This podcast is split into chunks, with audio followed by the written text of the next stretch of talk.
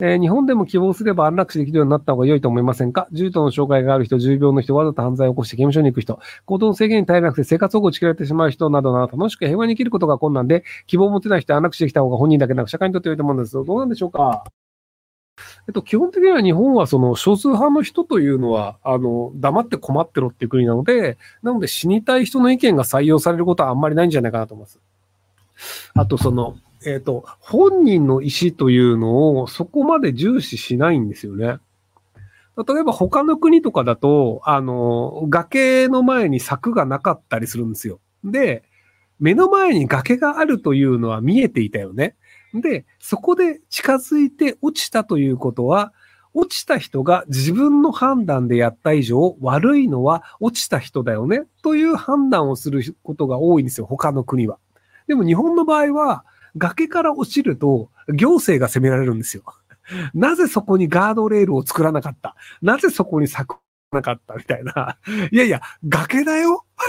近づいたら落ちるよっていうのは見りゃわかるんですけど、でも行政が責められるんですよ。っていう感じで、なので安楽死とかも、その安楽死という仕組みがあった時に、本当は死にたくないのに、この人は安楽死を選ばされたのではないかっていう疑惑が出た時点で、安楽死制度を作った人のせいで、この人は死ぬことになった。だから安楽死制度を作ったやつは殺人犯だ。みたいなことになっちゃうと思うんですよ。他の国の場合は、その、例えばそのスイスとかの場合は、その二人の精神科医から本当に自殺したいんですかっていうのを確認されて、で、次の日も確認されて、で、お医者さんがまあ二人が OK って出した以上は本人の意思だよねっていうことで、その安楽死、まあその自殺の手伝いをするっていう仕組みになってるんですけど、まあ日本の場合はそれでもダメってなるんじゃないかなと思います。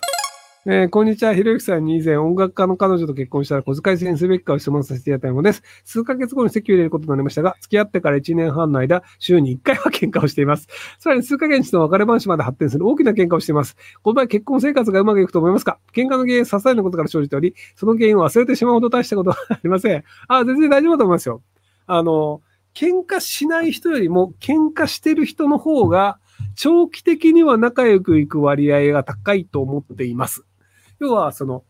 あの、他人同士が生活するので、必ず揉めるんですよ。で、揉めた時に、その要は、ここがムカつくとか、ここが嫌だというのを、ちゃんと口に出せる人の方が、お互いに、あ、ここが嫌なんだ、ここがダメなんだねっていうのは納得できるんです。僕は、あの、その、食器棚とかの、あの、ここに入れるっていう場所を変えられるのが嫌なんですよ。要はその、ここにあるだろうと思っている場所を開けてないと、あの、ストレスになるんですよ。あの、たまにうちの彼女が、その場所を変えるんですよ。その、あの、オーブンを使う時の鍋つかみの場所を、一番上、あの、2番目の引き出しが定位置で、僕いつもそこに入れてるんですけど、たまに一番上の引き出しに入れることがあって、2番目上げた時にないっていうので、それストレスになるんですよ。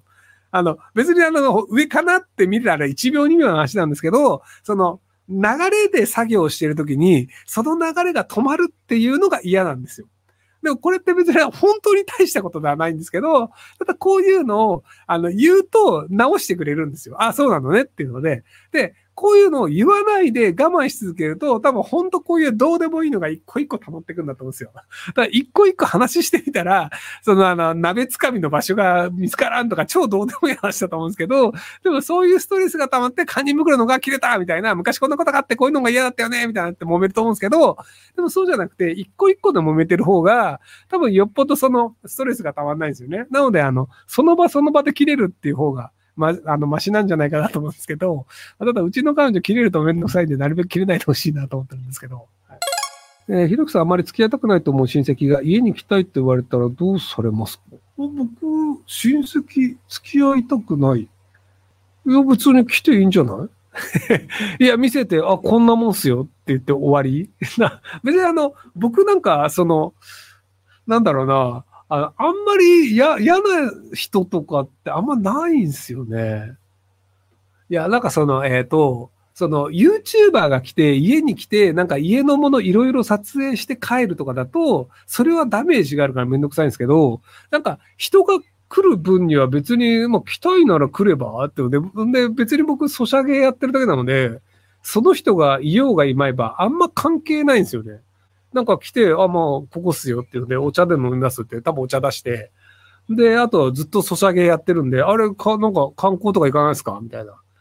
なんかあの、エッフェル塔とか登ってみたらどうすか？みたいなこと言いながら、まあ、言いならどうぞって言ってソシャゲやってるだけなので、あんまり気にならないですね。はい、ああ、だからその、えっ、とね、うんと、その、親戚同行と関係なく、あの、僕その、人ん家に行くのもそうだし、あと大学時代とかって、その、あの、ルームシェアとかしてたので、あの、他人と同じ空間にいるっていうのを、そんなに僕ストレスにならないんですよね。うんで、別にあの、なんか僕がじゃあソシャゲをしてるのが、なんか咎められたら、いや、めんどくせえなってなるんですけど、別にあの、ソシャゲをしてるときに、それが一人なのか、周りに誰かいるのかってあんま関係ないじゃないですか。で、それが自分の家でも他人の家でも別にあんま関係ないんですよ。あの、なんだな、おもてなさないのってなったんですけど、おもてなさないっていう日本語ね。いや、だから、お茶飲みますぐらいで、おも、お茶かコーヒーは出すと思うんですよ。なんか、礼儀としてね。別にあの、お茶出すのって、別になんかお湯沸かしてねって入れるだけだから、別にあの、そんな大したコストじゃないじゃないですか。だからその、おお茶は出しましたと。で、あとは別に好きにしたらっていうので、なんか食いてえとかあったら、なんかレストランとか予約していけんじゃないですかとか、なんかあの、おごってくれるんだったら全然一緒に行きますよ、みたいな話なので。なんで、あんまりなんかその、他人がいることにそんなに僕気にならないんですよね。はい。ただ最近あの、未来検索ブラジルの社長の竹中さんがうちに来たんですけど、あの、竹中さんがうちに来た状態で僕ずっとソシャゲやってましたからね。あの、一応なんか、あの、僕と話をするというのもあって、一応パリまで来て、で、もう話は一応代替したからみたいな感じで、こう、話をしながらソシャゲをするみたいな、そんな感じでしたけど、はい。